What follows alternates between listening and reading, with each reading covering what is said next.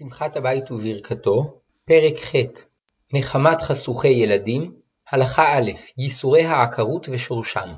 קשים הם ייסוריו של מי שלא זכה לילדים. אמרו חכמים, כל אדם שאין לו בנים, חשוב כמת, שנאמר, ותרא רחל כי לא ילדה ליעקב, ותקנא רחל באחותה, ותאמר אל יעקב, הבה לי בנים, ואם אין, מתה אנוכי.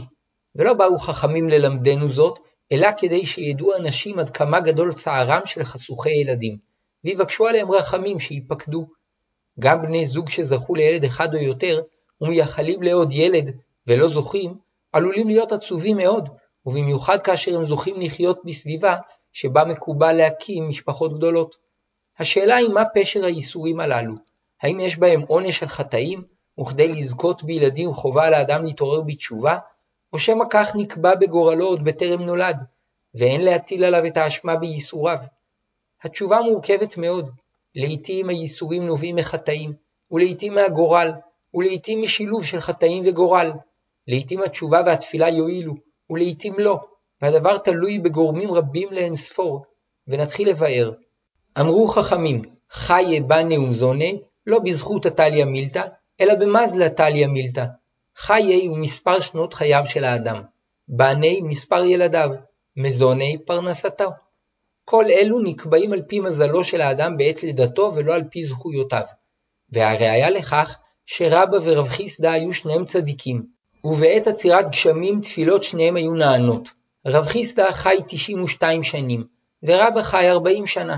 בביתו של רב חיסדא היו 60 חתונות, ובבית רבא 60 מקרים של שכול. בבית רב חיסדא היו עשירים, ואף את הכלבים האכילו בסולת חיטים, ואילו בבית רבא היו עניים, ואף לחם שעורים זול לא נמצא להם תמיד לפי צורכיהם. כיוצא בזה אמרו חכמים, שכר מצווה בעיל מליקה. בזה העולם אין. כלומר, שכר המצוות ועונש העבירות אינו משולם בעולם הזה החולף, אלא בעולם האמת הנצחי.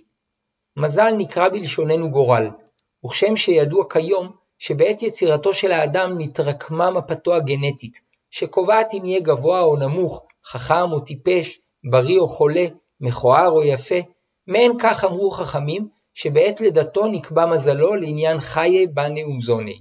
ואומנם לכאורה נחלקו בזה חכמים, שלדעת רבי חנינא יש מזל לישראל, ולדעת רבי יוחנן אין מזל לישראל, אולם בערו המפרשים שהכל מודים שהמזל משפיע מאוד, והכל מסכימים שלעם ישראל יותר משאר האומות יש לעיתים כוח לשנות את המזל על ידי תפילה ומעשים טובים. המחלוקת היא האם זה דבר שכיח שיהודי יכול לשנות את מזלו, או שרק במקרים יוצאים מהכלל הוא יכול לשנות את מזלו. והעניין הוא שלכל אדם ישנו ייעוד מסוים, ולפי ייעודו נקבע מזלו. לעתים לצורך הגשמת ייעודו, טוב שיהיה עני ומסובל בייסורים, ולעתים טוב שיהיה עשיר ובריא. לעתים הגורל נחרץ, וכל מה שיעשה האדם לא יצליח להימלט מגורלו, זולת במקרים נדירים מאוד. ולעתים הגורל אינו מוחלט, ואזי על ידי עבירות יטה אותו לרעב ויסבול ייסורים, ועל ידי זכויות יזכה גם בעולם הזה ליותר ברכה. ולעתים הייסורים מזככים את האדם ומצילים אותו מרעה גדולה יותר, ואזי דווקא אם יהיה צדיק יזכה בייסורים. ובכל אופן, כל עוד העולם אינו מתוקן מבחינה מוסרית, יהיו בו אנשים שיסבלו מייסורים, ועל ידי ההתמודדות עם הייסורים, העולם הולך ומזדכך מבחינה מוסרית.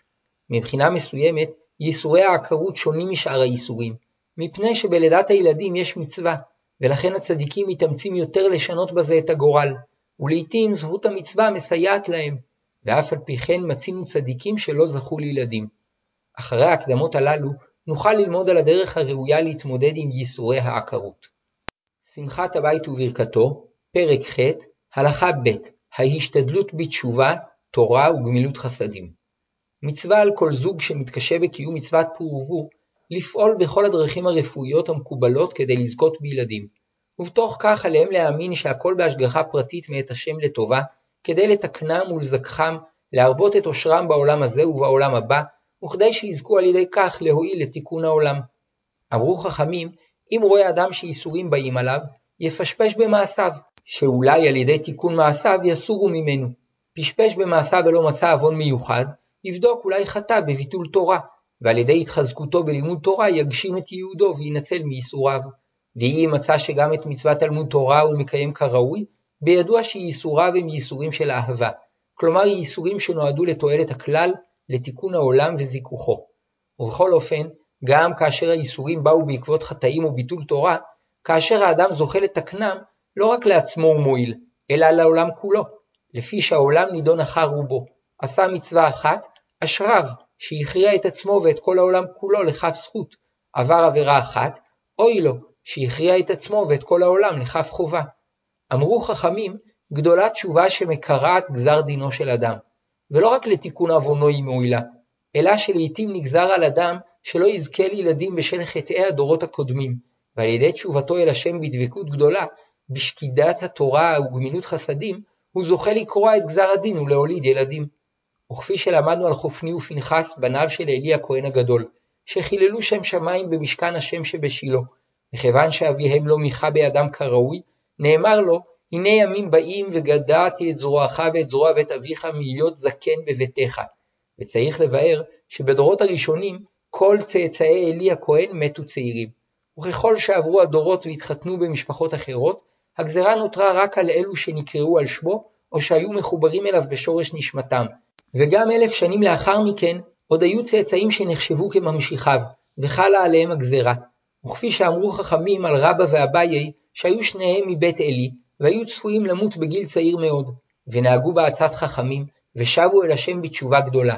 רבא עסק בתורה בשקידה גדולה, וזכה לחיות ארבעים שנה. אביי עסק בתורה ובגמילות חסדים, וחי שישים שנה. וזהו שנאמר, ולכן נשבעתי לבית עלי, אם יתכפר עוון בית עלי בזבח ובמנחה עד עולם. דייקו חכמים, בזבח ובמנחה אינו מתכפר, אבל מתכפר בתורה ובגמילות חסדים.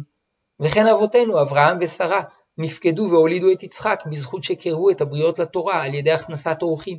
אברהם את הגברים, ושרה את הנשים, ובכך שילבו תורה וגמילות חסדים. ולכן גם את הבשורה על לידת יצחק קיבלו בעת שהכניסו אורחים. גם עלייה לארץ ישראל, ארץ החיים, והעיסוק ביישובה, יכול לסייע לפקידת עקרים. שמחת הבית וברכתו, פרק ח', הלכה ג', תפילת עקרים. גדול כוחה של התפילה לקרוע גזר דין ולפרוץ את מחסומי העקרות, וכפי שנאמר, ויעתר יצחק להשם לנוכח אשתו כי עקרה היא, ויעתר לו השם ותער רבקה אשתו. אמרו חכמים שיצחק ורבקה העתירו תפילות רבות, ושניהם התכוונו לאותו הדבר, שנאמר לנוכח אשתו, מלמד שהיה יצחק שטוח כאן, והיא שטוחה כאן, ואומר, ריבונו של עולם, כל בנים שאתה נותן לי יהיו מן הצדקת הזו. אף היא אמרה כן, כל בנים שאתה עתיד ליתן לי, יהיו מן הצדיק הזה. אמר רבי יצחק, מפני מה היו אבותינו עקורים? מפני שהקדוש ברוך הוא מתאווה לתפילתם של צדיקים. וצריך לבאר שתפילת הצדיקים מועילה לפתוח שערי ברכה לכל העולם, וכל זמן שהצדיקים חיים בטובה כפי הראוי להם, אינם מתפללים על העולם שנותר בצרותיו וייסוריו, והקדוש ברוך הוא שחפץ בטובת העולם, מתאווה לתפילתם של הצדיקים, שמקשרת את העולם אל מקורו, ועל ידי כך משנה את המציאות לטובה, ופותחת שערי שמיים להשפיע ברכה לעולם כולו. ומתוך כך, כל אותם האנשים שצרותיהם נבעו מאותם המחסומים, נושעים איתם. וכן אמרו חכמים, בשעה שנפקדה עמנו שרה, הרבה עקרות נפקדו עמה, הרבה חרשים נתפכחו, הרבה סומים נתפתחו, הרבה שוטים נשתפו, נעשו שפויים. וזהו שאמרה שרה, צחוק עשה לי אלוהים, כל השומע יצחק לי, כי כולם נגאלו במידה מסוימת עמה. ופעמים שייעודו של האדם להוליד נשמה חדשה בעולם, נשמה שייעודה לקדם את העולם בעוד שלב, וכיוון שהיא אינה מסוג הנשמות שכבר נולדו, יש בפניה מחסומים רבים, וקמים עליה קטרוגים, שאין העולם זכאי להתקדם בעוד שלב, ולכן האנשים שצריכים להוליד את הנשמות הללו סובלים מעקרות, ועל ידי זיכוכם העצמי בתשובה ובתפילה, הם פותחים שערי שמיים, וזוכים להוליד נשמות חדשות. שמחת הבית וברכתו, פרק ח', הלכה ד', תפילת חנה.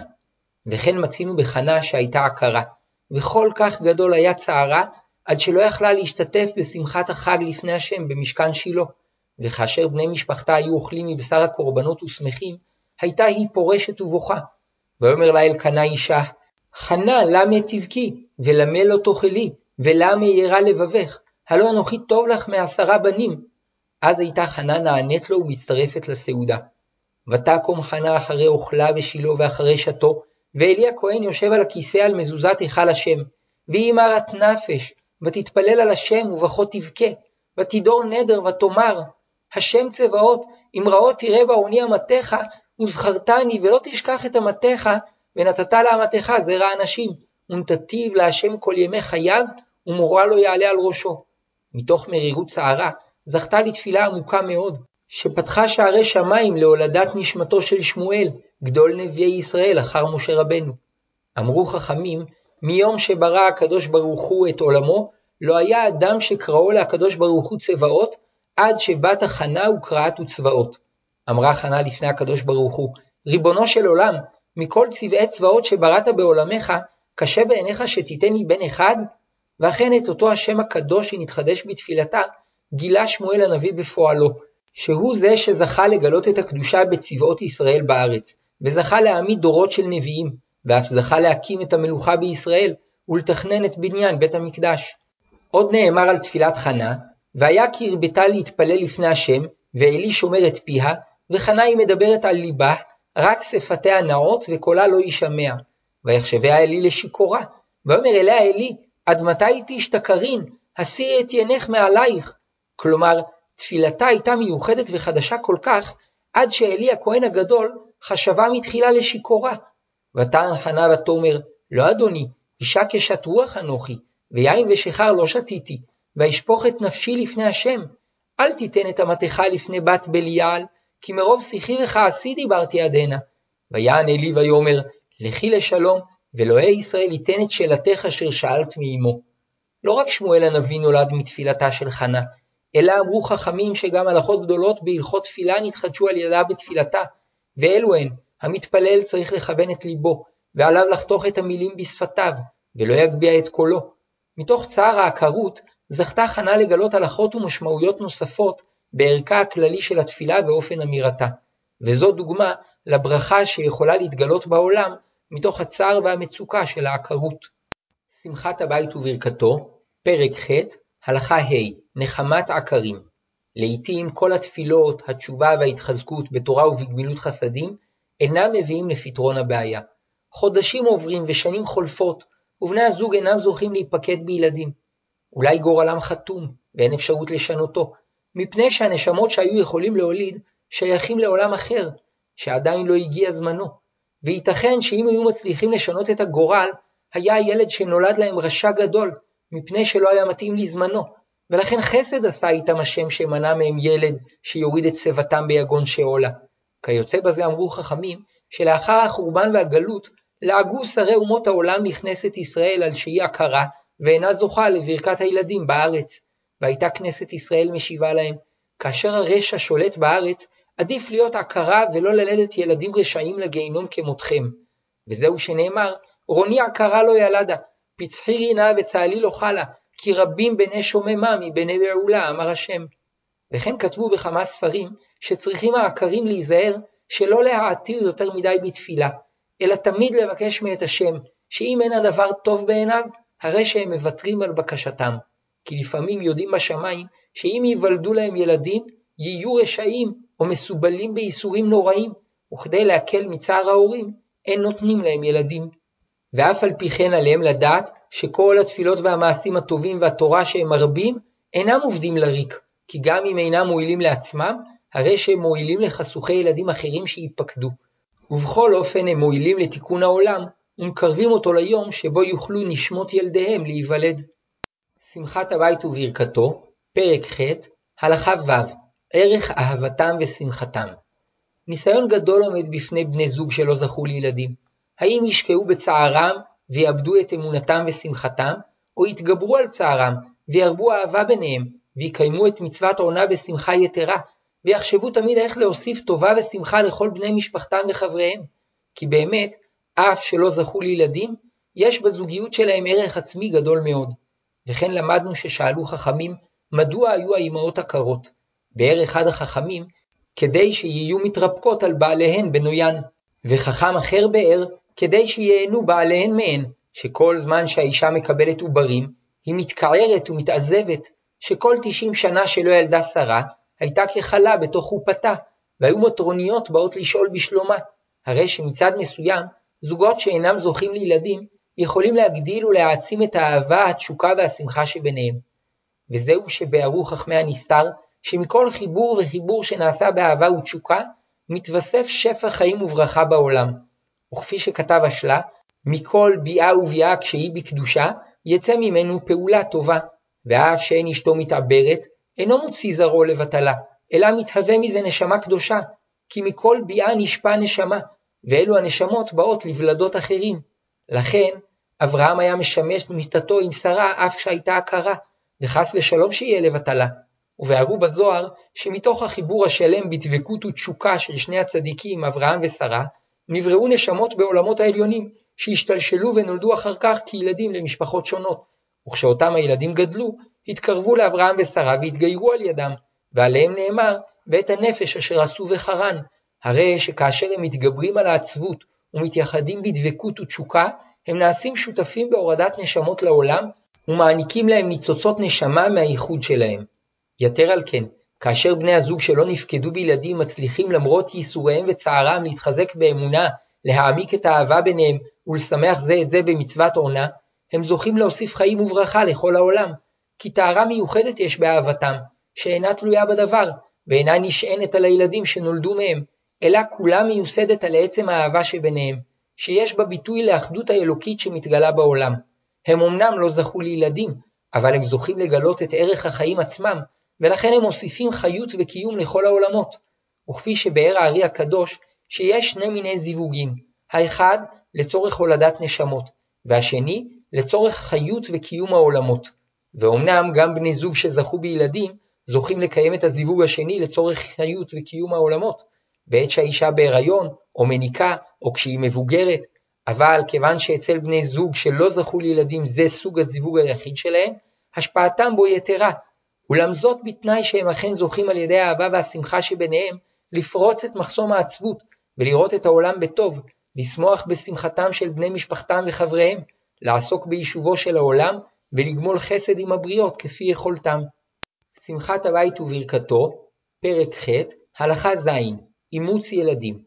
אמרו חכמים, כל המגדל יתום ויתומה בתוך ביתו, מעלה עליו הכתוב כאילו ילדו. ואין הכוונה דווקא ליתום ששני הוריו נפטרו, אלא גם לילד שיש לו הורים, אבל הם אינם יכולים לספק לו את כל צרכיו הגופניים והנפשיים. שכן המקור לדברי חכמים אלו הוא ממשה רבנו, שנקרא בנה של בתיה בת פרעה, ואף שיוכבד הייתה אמו ואף הניקה אותו, כיוון שבתיה בת פרעה גידלה אותו, משה רבנו נחשב כבנה. אמרו חכמים, שהזוכה לגדל יתום או יתומה בתוך ביתו ולהסיעם, עליו הכתוב אומר שהוא עושה צדקה בכל עת. עוד אמרו במדרש, שיש לקדוש ברוך הוא אוצרות למתן שכר לצדיקים, ובתוכם אוצר מיוחד למתן שכר למגדלים יתומים בביתם. לא זו בלבד, אלא שיש סוברים שבני זוג שמגדלים יתום בביתם, מקיימים בכך ממש את מצוות פרו ורבו, שכן כאשר אמרו חכמים מעלה עליו הכתוב כאילו ילדו, התכוונו כפשוטו, שהם נחשבים ממש כמו שילדו אותו. ומכל מקום, גם לשאר הפוסקים שסוברים שאין זה ממש כמו, מצד מסוים יש בזה מצווה יתרה, שהם עושים זאת בהתנדבות. וכן למדנו לעניין כיבוד הורים, שאף שבנים מאומצים אינם חייבים במצוות כיבוד הורים מהתורה, מצד מוסר התורה, הם חייבים בכל מה שבנים רגילים חייבים, ואף יותר, הואיל והוריהם המאמצים עשו זאת בהתנדבות.